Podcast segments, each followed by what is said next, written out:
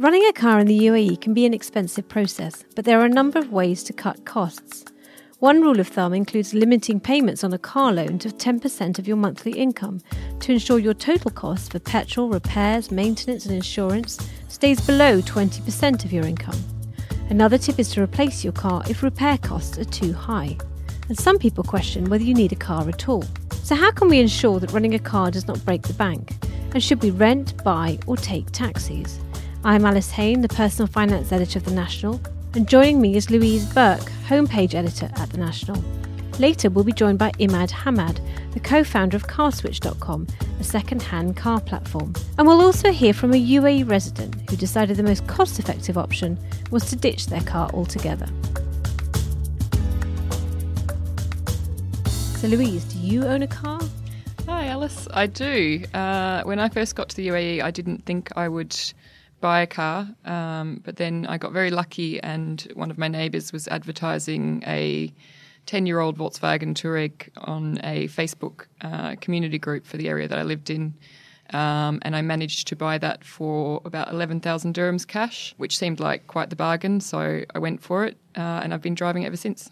That's that does sound like a, a good deal. And has it has it been a, a really good bargain in that are you paying expensive maintenance bills? I've actually done okay. Uh, I, I, made, I, took it for a service for the very first time last week uh, after having it for I think now ten months, um, and that was about fifteen hundred dirhams in the end. Um, I mean, after they originally quoted me about in the 10, end, after they originally quoted me about ten thousand dirhams, wow. um, and I managed to bargain them down to just the basics. Um, so I would say it's worked out quite well. I think the cost in total I looked at before today, I think I've spent about 15,000 dirhams, including the cost of the car.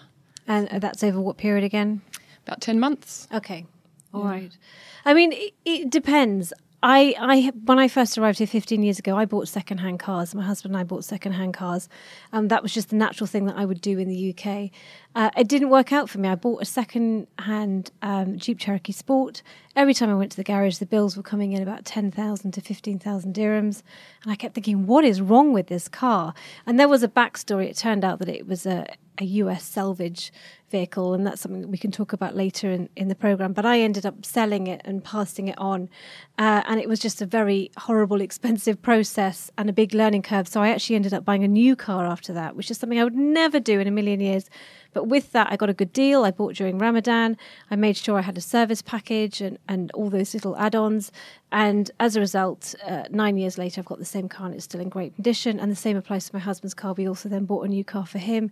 And that one is now 12 years old and in fantastic condition because we've just looked after them. And the idea is our strategy is buy and hold and just keep it going. Make sure you service it regularly and keep it in good condition.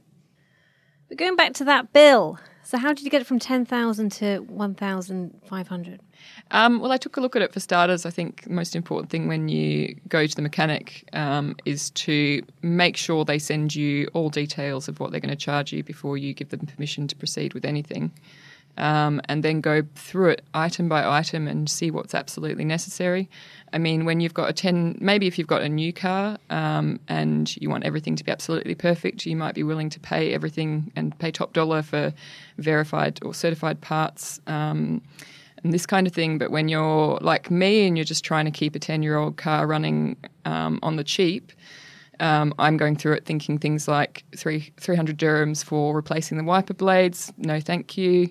Uh, a thousand dirhams for replacing the shocks on the bonnet, no thank you, don't need it. Um, you know, you just, and even if you're not really sure yourself exactly what's needed and what isn't, if you just say to them, can you please send me that invoice back again with just the things that are absolutely necessary for safety? Uh, you find that almost everything gets stripped off all of a sudden, and it's just the important things like the brakes, um, you know, the oil change, uh, filters, that kind of thing. Um, so yeah, you can get some, rid of some really unnecessary charges very quickly. But you should also ask for the best price. That's always been my trick because I go along to the garage and they, you know, the bill will be high, and I'll say, you know, come on, what's the discount? What's the discount? And I'll ask that consistently. But I think my record was once a 16,000 dirham bill that I eventually paid 6,000 on. And that was just haggling over the discounts. There's all these hidden discounts that we don't know about. And if you don't ask, you don't get them. But you just have to negotiate and, and don't assume that just because it's your dealer that, uh, that they aren't going to give you a discount. They will give you a discount. You've just got to make sure you ask for it. But it's not just maintaining a car, is it, Louise? It's it's all the other things. It's petrol, uh, speeding fines, unfortunately, um, kind of surprise costs if you have an accident. There's all these things that might happen along the way that you're not thinking about, and those are the costs that are harder to manage. Have you found that at all?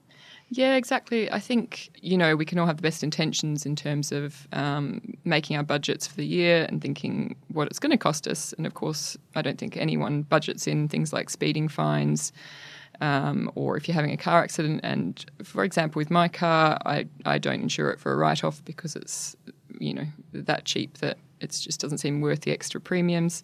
Um, but I just factor that as a as a thing that I might have to eventually, if I accidentally run into the back of somebody or something. Hopefully that will never happen. Uh, but then I'll just have to go searching for another bargain car. Basically, uh, it would be unfortunate.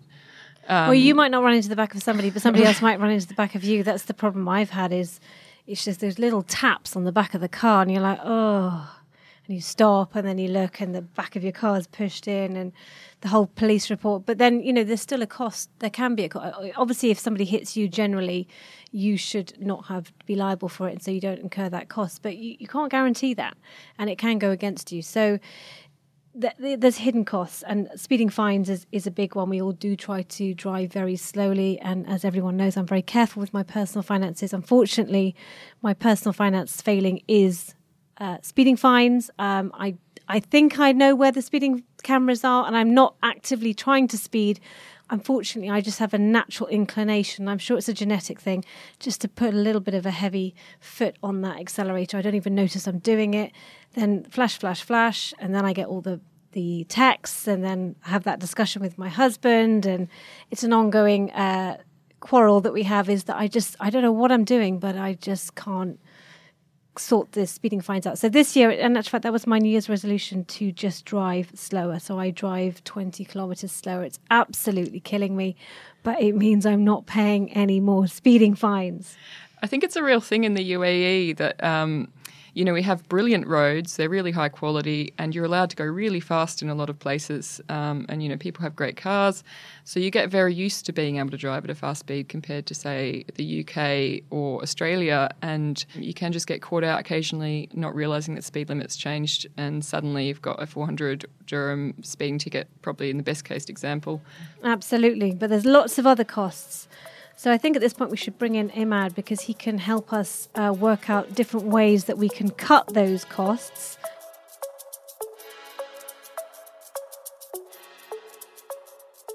So, Imad, carswitch.com once calculated the total price of renting to be between 60,000 to 65,000 dirhams a year, taking an Uber or Careem about 45,000 a year, and owning a car would cost you 35,000 to 40,000 a year. So, do those figures still apply? I believe in the grand scheme of things they do. Uh, the macroeconomics of, of kind of renting, hailing, or owning haven't really changed. There's been obviously major changes in the market with uh, Uber's acquisition of Careem, which makes things less competitive. RTA has started putting their cars on Careem. So that may have uh, changed the ride hailing costs uh, a little bit, but I wouldn't expect a major change in those economics because fundamentally, all of these are profit driven um, segments, right? Renting a car needs to make money. And accordingly, economics have to be more expensive than owning a car because that's what the renter is doing. Similarly, hailing is a similar concept. These guys need to make a profit at the end of the day. So ultimately, I still believe the, the car owning will ultimately be the cheapest option if done uh, in the right way, so to speak. So, what's the right way? So I'm obviously biased here in that I founded a company that supports and advocates kind of used cars, and it's a strong belief that I have, and I believe you mentioned earlier in the same boat. The largest cost to owning a car we actually didn't mention is depreciation. That ultimately trumps all of these other costs. And so, uh, as long as you're not buying a brand new car, it is much cheaper to own a car than other options. When you do buy a new car, the equation changes because there's a very large uh, depreciation hit that you take in the very first year of driving that car off the lot. And the older the car is, the less cost you lose because the depreciation tapers off. The only thing argument I have about that is with a new car, you do know where that car, you know exactly what you're getting, and you you know the history of that car. So how can you ensure that the car that you're buying second hand has not been in an accident, isn't dodgy in any respects? Right.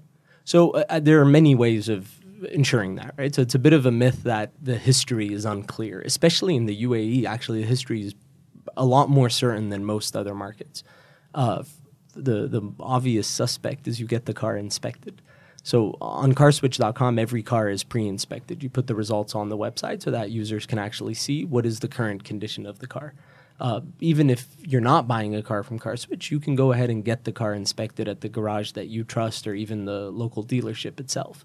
Uh, that's actually more relevant to you than the history of the car. Because ultimately, all history tells you is that the previous owner maintain it, that they do the service on time, etc. These are all indications that the car is in good condition. But you could short circuit that whole conversation by actually getting inspected, right? And find out what is it that needs to be repaired, what doesn't, what's the current condition. Ultimately, I would argue that even if a car has had an accident, that does not mean it's a bad car. It could have been a minor accident, it may have been fixed perfectly, and it's perfectly okay, right? So I don't think necessarily looking at history and saying, oh, it's had an accident or oh, the, the service was 5,000 kilometers late necessarily means it's in poor condition or going to cause you problems. Certified mechanic can let you know what is likely to break down and what isn't, and what is the cost of that repair. And ultimately, you buy used because it is much cheaper. So if you do incur some additional costs in repair, as long as you're aware of them and you put them in your math, it should be perfectly okay. So Louise has bought a 10 year old car. Yep. Would you advocate buying a, a, younger car than that, possibly one or two years? you know, at the end of the day, I think different lifestyles and uh, you know, car is is a little bit of a statement, and it's something that some people enjoy. Others use it for point A to point B. So it's difficult to answer that question in general terms. It really depends on the individual and what you're looking for. In the UAE, 85% of cars are younger than 10 years. Older cars get exported; they're not even here. Um, and actually, the majority of cars are even a lot newer than that. So uh, CarSwitch is probably biased in that regards, but on our platform, about 60% of our cars are 2016 and newer. So they're wow. generally much newer, and it's a reflection of the market. Yes, we're a little biased towards newer, but it's still a fair reflection. So I, I think whether, you know, do I recommend going very old or slightly old? I, my personal take is slightly old, but that's just because of my personal preferences. A car that's 10 years old is 10 years old, it will naturally require some additional maintenance, some additional repair, may break down. Uh, but ultimately, if you're buying it for 10, 11,000 dirhams, yeah, I mean, that's part of the math. It might be actually a great deal, and it's a good idea if you're up for that probably interject here and say it had only done about 105,000 on the clock. So while it was old in year terms, it was yeah, relatively unusual. new in terms of um, its usage. Absolutely. The average per year in this country is about 20 to 25,000 kilometers. So you have a 10 year old car with four years of age on it is also not um, normal or not usual. yeah, say. I think I think I got very lucky. Yeah. So with maintenance, I mean, a lot of people recommend going to the actual dealership and having your car maintained through them because you know you're going to get the right parts for your car. Is that the best idea, or is it best just to find the cheapest garage? So I think that again goes to kind of personal preferences and how confident and comfortable you are as an individual. Uh, I personally prefer to go to the official dealership. I say that from uh, a bad experience, right? And everybody has one of these anecdotes. But one time I got my car repaired at the local dealership that was recommended by a friend, et cetera, et cetera. And in the end, turns out he was using used parts but charging me for new parts didn't really make a difference in my experience in terms of driving the car. But ultimately, if I'm paying new, I want new. So, and, and, this is you know a random anecdote that I've had. I think if if you have a person that you trust and you know is doing a good job, there is obviously a saving uh, to avoiding the official dealership. If you're the individual that maybe does not know that much about cars or doesn't have the time uh, to have that headache, it's probably easier to just go to the dealership. I absolutely second your earlier statement, which is everything in life is negotiable, including the official dealerships. You can negotiate their rates down. They very often give 20% off on uh, parts. Um, so it's a discussion to have of what's critical, what's not, and what can be discounted. And not to be ashamed, because I, I, I never feel any shame asking. I, I Because still, I- I it's want a the fun of the hunt. Uh, there's Yeah. that. It is. Uh, it's part of the excitement is actually getting a deal, right? So you got to put yourself out there, and usually it's as easy as asking, "What's the last price?" Yeah, and then come, that's the first round. You'll get something. Yeah, absolutely. What about regular servicing? You know, my dealership is always calling me up and, and saying, Alice, you haven't been in for six months. Yeah. And that's because my car is older now. So my philosophy is I only need to go every 10,000 or poss- possibly every 15,000. Would you agree with that? It, well, it depends on uh, the the type of oil that you're using to, to renew. So I think servicing is important, right? Whether you do it at the dealership or outside. Ultimately, your car will eventually cause issues if it's not being serviced in a timely manner.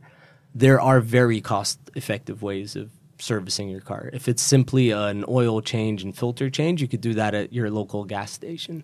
Much much more affordable. Just to interject, you can also do that yourself. yeah, that, that's another. People forget to do that here. That is not the culture of UAE, though, right? So this is more of a, a service-based industry, which I, I think is fair enough, and there and it's honestly pretty affordable to do it in gas stations if you don't know how to do it yourself, which is a fair push. Um, but yeah, you don't have to go to the dealership to do these things. But if if we look at you know the, to reduce the cost of ownership, ultimately, uh, you know, and we've looked at this from a from, from an analysis standpoint, right? About 70% of the annual cost of owning a car is depreciation. There's another roughly 15 to 20%, which is your fuel, Salik, kind of day to day expenses. We didn't count speeding fines because that, you know, is a spiky metric. Uh, and then you have about 10% is insurance, and the remaining 10% is cleaning, maintenance, etc. These this analysis was done on relatively newer cars. I think the maintenance would obviously grow as the car gets older. But you know, if I if I give you the breakdown that 70% of the ownership cost is depreciation, then you know lifting your foot off the pedal to save a bit of gas is not going to move the needle for you. That it's just not important enough. Similarly, servicing is not where the cost is going. It is primarily uh, use metric, so the fuel, the Salik, which roads you're using, how to avoid that, which is pretty obvious to avoid if you have the time for it. Depreciation by used, and then there's many other metrics to pay attention to, and then insurance these are kind of one-off activities where I would put my effort in reducing the cost. I think the others are a lot of effort for little return. It's probably not worth the risk of not servicing your car to save, you know, the extra 200, 300 dirhams, but then end up with a shot engine or something that's much worse. But they do say things like rotating your tyres and checking your air pressure on your tyres can help to reduce that cost. Because they're a quite expensive outlay, tyres. uh, they can and don't necessarily have to be, right? So there are cheap tires that you could get. So I think there are many moves that you could do to minimize cost. Uh, you absolutely mentioned some of them, but I, I don't feel that they move the needle enough. Ultimately, it all comes down to what car you purchased in the first place and how much you paid for for it day one. That's where most of the money is going. Okay. If you've got a question about your car and how to reduce costs, contact us on pf at the national.ae. And remember that PF stands for personal finance. We've now got a question from a listener who is TH in Dubai. And he says, My car costs a fortune to run. When I bought it, it was just over a year old, but the maintenance bills every couple of months are extortionate, and I rarely pay below 8000 to 10000 a service. Because it is an American brand, a friend advised the car might not be GCC specified, or worse, it might be from the US salvage market and could even be two cars stuck together. Is this possible, and how do I find out? So, I did mention earlier in the in the show that I it is I, possible. it is possible because uh, mine was a salvage car and um, you know it was a lovely car but yes it was an absolute disaster because I think it actually was two cars stuck together that had been in an accident so how how can people find that out It's not difficult, by the way. So, uh, two ways. One is you could do the Carfax check where you put the chassis number in an online portal. It's US based, and that identifies if it is a salvage vehicle. Uh, it is not a comprehensive check, by the way, so it might miss it, but more often than not, you catch it. The other way to investigate, and kind of the way we do it on CarSwitch, is that you have a, a paint meter, which is effectively a device that measures the density of the paint on every panel of the body. And when a car is repaired or repainted, that density changes. And accordingly, even if you don't know what the accident history is, it's very easy to identify uh, what parts of the car have been repainted. You can identify the number of panels that have been repainted. Typically, salvage cars that have been in major accidents have major damage, and accordingly, several panels will be repainted. Uh, we more often than not, whenever we're inspecting an American specification car, find that probably 80% of the time it has several panels repainted, which is indicative of major damage. Wow. Uh, I thought the law had changed though that it's harder to you can't you can no longer import US salvage vehicles. Right, but there's a lot of vehicles in the country already, oh. right? And you're ah. buying secondhand, so they're probably changing hands. Uh, I, I, would also note that salvage doesn't necessarily mean an accident; it could be a flooded car as well all of these are major damages where insurers deem uh, it's better to write off the car than fix it. They get fixed usually with non original or in cheaper ways to make it economical and export it to other countries. Because it's another country, the history is a bit harder to identify, and so you can get away with selling it. Uh, to be fair, in the UAE, on average, and uh, the American spec car is probably 30% cheaper than its GCC equivalent.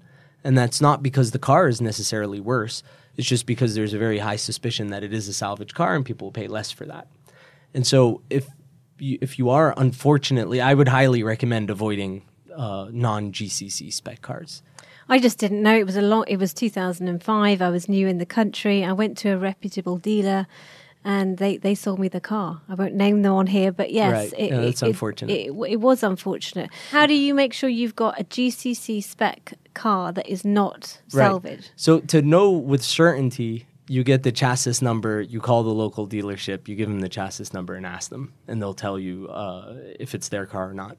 Uh, if you want to, if you don't have time for all that trouble, another quick way of hacking it, sort of, is the um, the plate number that's typically on the driver's door, that sticker will have Arabic writing on it. If it doesn't have Arabic writing, it's not from an Arabic country. So at least you know that it's probably from the US or from Europe. You don't necessarily know if it's from the UAE, but at least uh, you kind of check the box on is it an American import. Having said that, by the way, American import does not mean it's a bad car. It's just that more often than not, they are salvaged If, you know, if you have a friend in the US that sends you a car and it's in good condition, it might be all right. So, what can TH in Dubai do? Does he need to sell the car? I mean, can he sell the car if, if it is a, a, a salvage vehicle? Yes, so absolutely you can sell the car. There's nothing wrong with that. And typically, the, you know, whether it's American spec or salvaged, even, it's all a reflection in the price. There's a market kind of for everything. Uh, if the maintenance costs are ex- exorbitant, then it probably would make sense from a cost of ownership perspective to at this point sell the car and buy a different one. Which is exactly what I did all those yeah. years ago. And when I sold it, I did feel quite bad because the buyer did ask me a lot of questions. Is this a good car? And I was like, yes, it's a good car. and it was it was an awkward conversation. You, you, know, with these things, like good and bad is ultimately a reflection of the price. Uh, you will most, I, yes, I give them a prob- good deal. Exactly, you'll most probably be buying these cars for cheaper. They're not GCC spec. You know, it's pretty evident that there may be issues in them. Um, so, and I did take it to the garage before I sold it, and did as much as I could to make sure it was roadworthy and right. safe. And look, to be honest, most sellers will not do that, right? It's human nature. You're stuck with a car, you need to sell it. You may discount it, but you're not going to necessarily uh, speak to every detail of your experience with that car. That's why I firmly believe anybody that is buying a used car, you must get the car inspected get uh, any local garage or the official dealership to have a look at it. You may initially want to avoid the pain and the cost of doing so, but it does pay dividends. That's great. Thank you very much, Imad. Sure, my pleasure. Now we are joined by Philip Bahoshy, founder of Magnitt, who decided the most cost effective way is to not have a car at all. So, Philip, you ditched your car. When did you do that? So, back in 2013, I did my MBA, and upon returning back from my MBA, um, I had sold my car. And uh, I basically used to work in the DIFC, live in the marina, used to commute every day. And then when I came back, I worked in the family business and then started my own company. Uh, and at the time, I just decided it wasn't something that I wanted to then go out and repurchase. And and you said you were commuting. Were you commuting driving before or commuting on the metro? Yeah, no, I was fortunate at the time. I had a parking space in my office block, and I had a parking at home, obviously. And I quite enjoyed the idea of uh, driving down Sheikh Zayed from the marina down to uh, DIFC and back. So I used to drive. So when you decided to get rid of the car altogether, did you look at the costs and analyze how cost effective it would be? When I came back, I ended up working um, either from home or I worked out of a co working space in the JLT.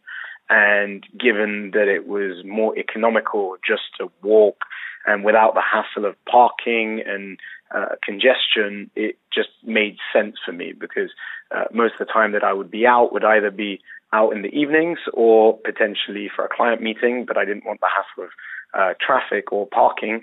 Uh, so it made much more sense for me to just look at it from a, a efficiency perspective. But then again, the cost when it came down to the price of taxis or alternative modes of transport, it became easier just to use them than to have the hassle of actually repurchasing a car just for very short commutes. And you still don't have a car now? I don't, and even more so that I ended up. So we've now moved into a, an office in the JLT. I've moved to three different places in the JLT. Uh, and when they brought the introduction of the electric scooters in January of last year, I was quite jealous walking around the JLT where at the time they had the rentals um, I saw lots of people going around on these electric scooters, and I decided to go and purchase one. And I realized even at the times where I was in the summer, for instance, spending probably about 50, 60 dirhams of uh, Careem taxis going back and forth, just the use of the scooter made that much more economical and enjoyable. It, it's literally a 10 minute door to door from the marina to the office. So, how much did the scooter cost, if you don't mind me asking? If I remember back in the time, it was about 1,200 to 1,300 dirhams, um, and that basically paid itself off, let alone speaking about using it on the weekends to go to the gym or to different sports classes like Barry's and the marina. It's really opened up the whole area of the marina, which I used to run or walk, but make it much more accessible to go to, um, for instance, Marina Mall to pick up a few things and come back. So um, it, it's actually been quite enjoyable. So, how much do you estimate that you actually spend on taxis every month? We're talking about for personal reasons or professional? Because um, for both. work, I might use them. For I mean, I think it's about three hundred, four hundred dollars a month, excluding any trips to Abu Dhabi that would make that uh, higher. But in in the in Dubai alone, for meetings in town, it's about that much. Um, personally, for the evenings, probably something of the equivalent amount for, for, for nights out. But then I wouldn't be driving anyway in the evening um, if I had a car. So you could still technically get a higher car if you were spending that much every month. You could, yeah, absolutely. But it doesn't make sense for. Uh, I mean, again, everything is that I've just mentioned would be for locations outside of the day-to-day commute. And when it comes to office work, it's easier to be productive in the car, going to meetings uh, without the hassle of parking and uh, and delays to actually meeting uh, clients. And in the evenings, I wouldn't be driving anyway. You have a point. And also, there's hire car.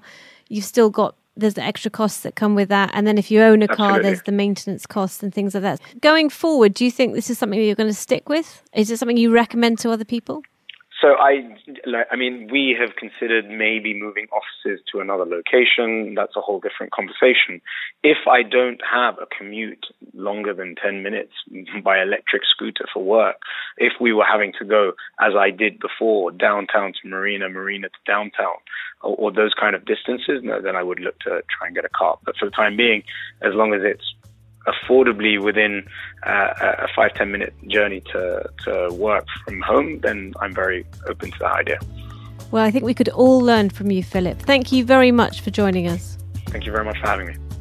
Thank you this week to Louise Burke, Imad Hamad, and Philip Bahoshy. If you would like advice on your personal finance issues, you can write to me on pf at thenational.ae. Remember that PF stands for personal finance. Please do subscribe to the podcast in your podcasting app to get weekly updates and also leave a review so we know what you think. This episode was produced by Arthur Edison, Aisha Khan, and Erica El Kershi. I've been your host, Alice Haine.